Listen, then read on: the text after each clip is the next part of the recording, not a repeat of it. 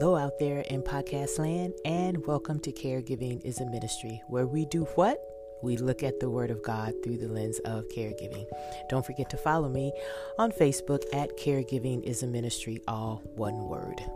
We are on the very last of the element of the fruit of the Spirit self control. Self control. And today our scripture comes from the book of Romans, the seventh chapter and the 18th verse. The New American Standard Bible reads For I know that good does not dwell in me, that is, in my flesh. For the willing is present in me, but the doing of the good is not. For the good that I want, I do not do, but I practice the very evil that I do not want. But if I do the very thing I do not want, I'm no longer the one doing it but sin that dwells within me. The message reads But I need something more, for if I know the law but still can't keep it, and if the power of sin within me keeps sabotaging my best intentions, I obviously need help. I realize that I don't have what it takes.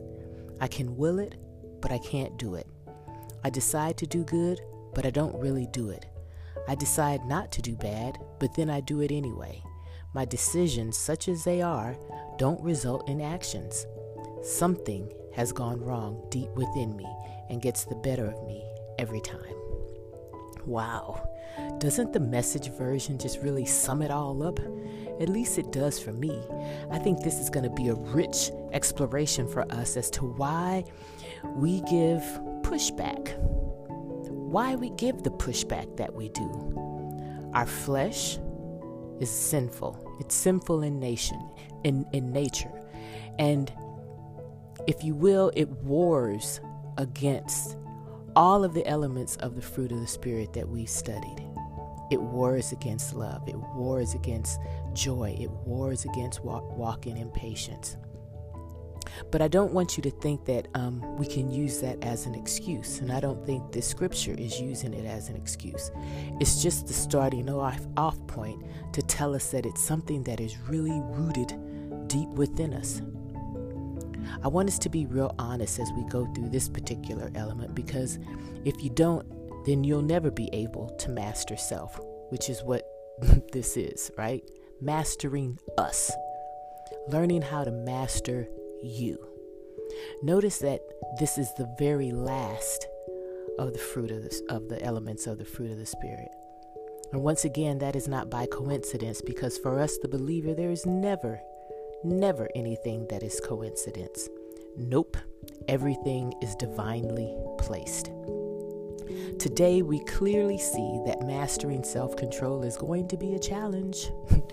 Our beloved Apostle Paul even confesses that he struggles with it, right? If Paul struggles with it, then there should be no surprise that we're going to be struggle, struggling with it as well. I mean, come on. we are um, born into this through sin. We have a rebellious spirit, and it just pushes against. It pushes against authority, it pushes against the status quo, and sometimes that can be a good thing. It pushes against conformity, it pushes against harmony, it just pushes and pushes and pushes, sometimes just for the just for the sake of pushing.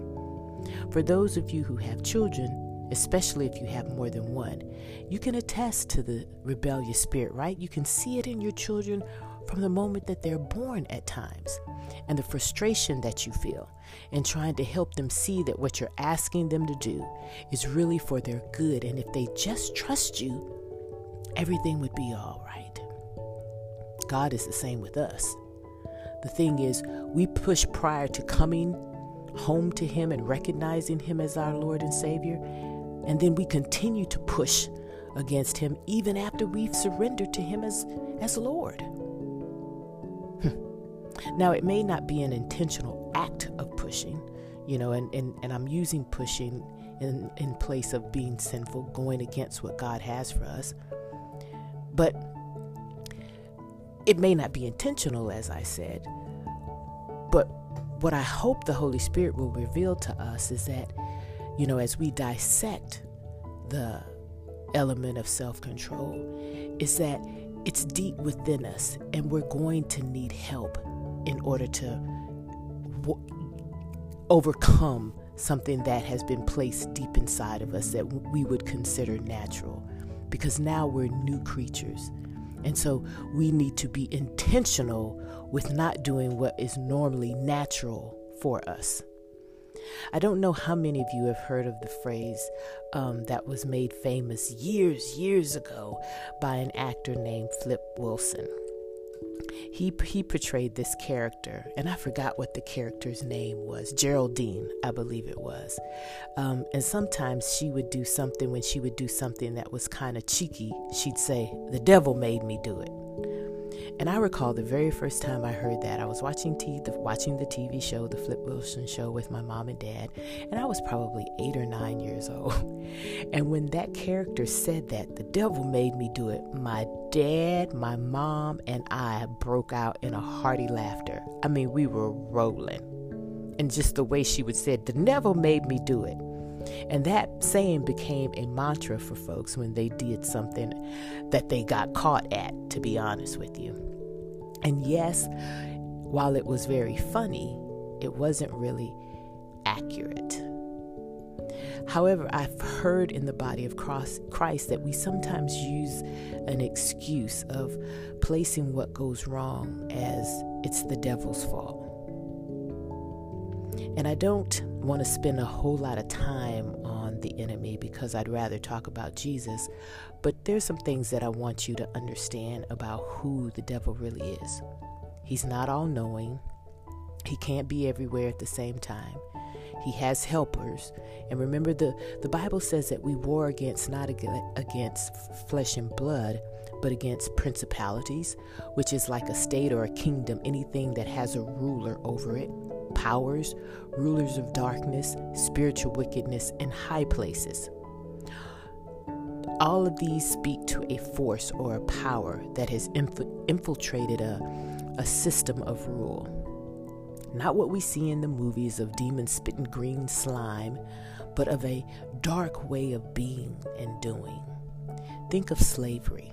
Think of the Holocaust, Rwanda, sex trafficking as examples of spiritual wickedness in high places, pornography as a system where darkness rules. Those are the things that we war against, and, and that's the evil that the enemy is directly behind. And while he may have minions cultivating that, he didn't he didn't make you, you know, rob the bank. when you see and you look at the enemy from these this lens, you, you see that yeah, he didn't he didn't make you rob the bank. The devil didn't make you do it. No, you robbed the bank because that's what you wanted to do. That was the sin nature that is in you, pure and simple. Now, we can get into why you wanted to do that much later, but the devil probably didn't make you do anything, but He will support you in doing that. Anything that you do that goes against what God has for you, the devil is sitting on the sidelines applauding it. And that shouldn't surprise you. Sometimes the devil does orchestrate things. But nine times out of ten, he doesn't have to because we're too busy pushing, pushing, pushing against what God has for us. And so the devil is like, I don't even have to worry about Susie or, or Janet or Bill because they're doing a good job of going against God already. I can go turn my attention to someone else. All because God gave us free will. He gave us free will. He gave us the power to choose. And He urges us to choose Him. And it's not just to choose Him in accepting Him as Savior, that's the first step. But if we walk in self control, then we must choose Him every day with all of the decisions and everything that we do to choose to walk in the fruit of the Spirit, to choose to be on time for work, to choose to be a loving spouse, to choose not to eat that donut at nine o'clock at night. That was me a couple of times. To choose to place exercise on your schedule and stick to it. Choices. We have to choose to do that. We have to choose to be in self control.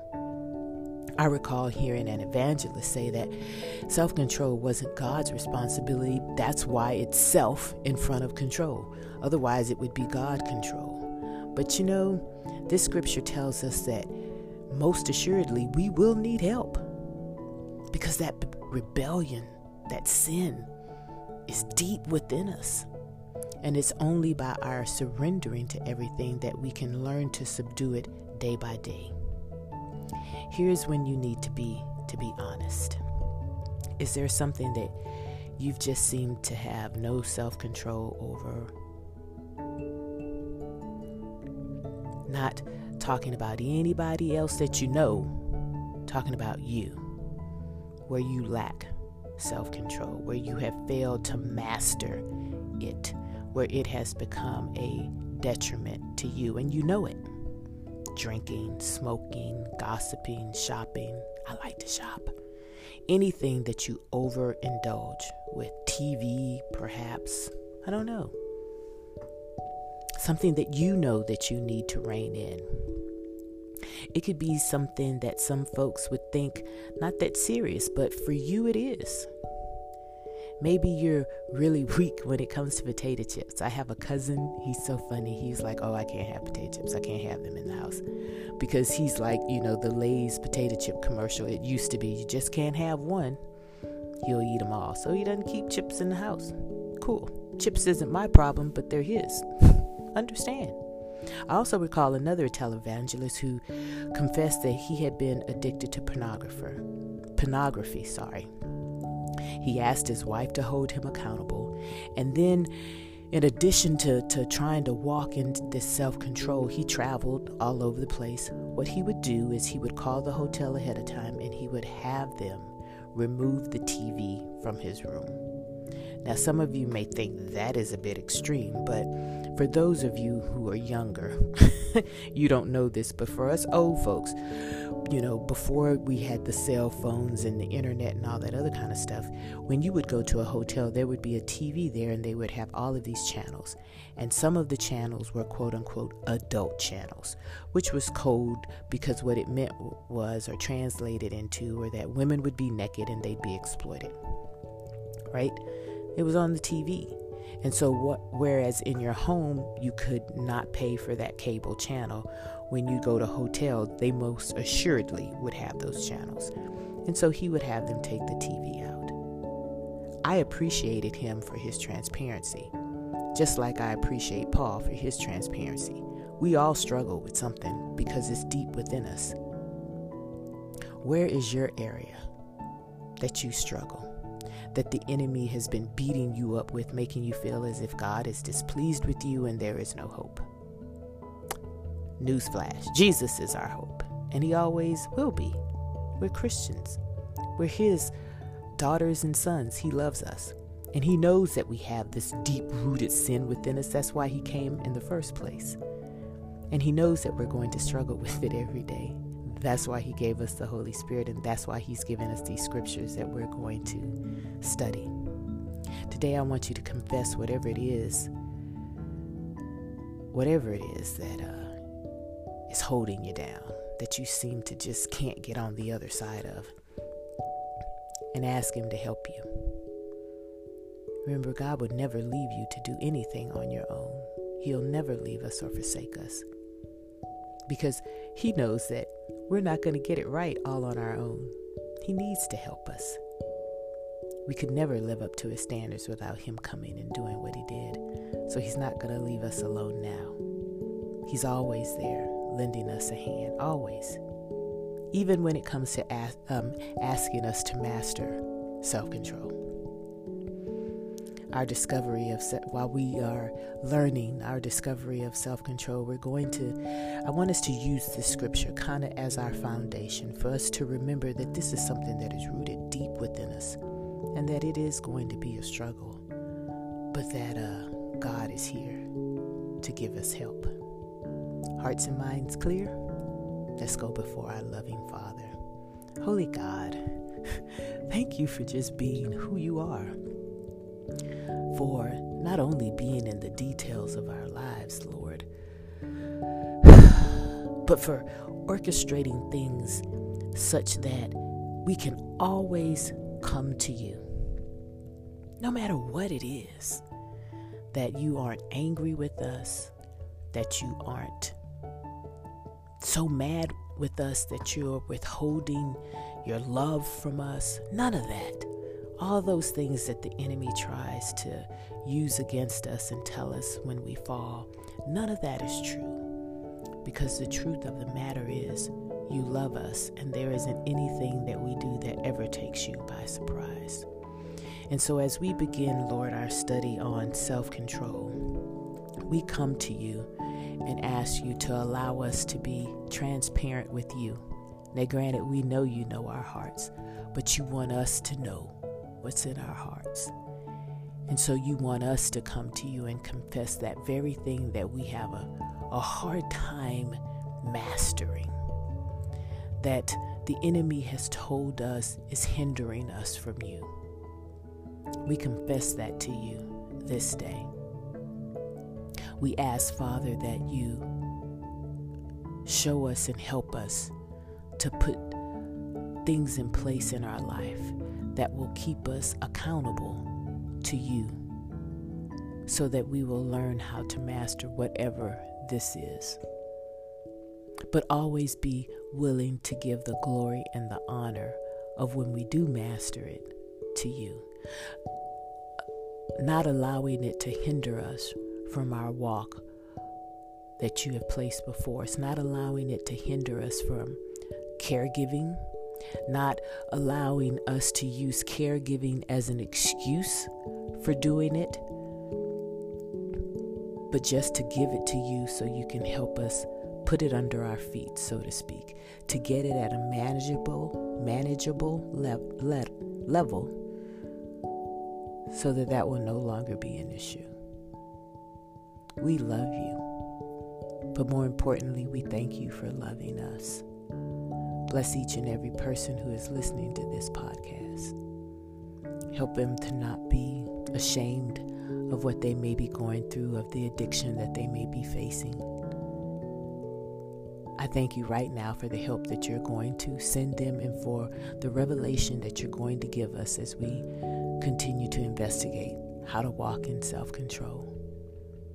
Thank you for protecting us, for providing for us. We love you and we praise you. In the name that is above every name, Jesus, our Christ. Amen. We're going to have a good time as we investigate self control, so get ready. You have a great day and minister the act of caregiving in the name of Jesus. Bye.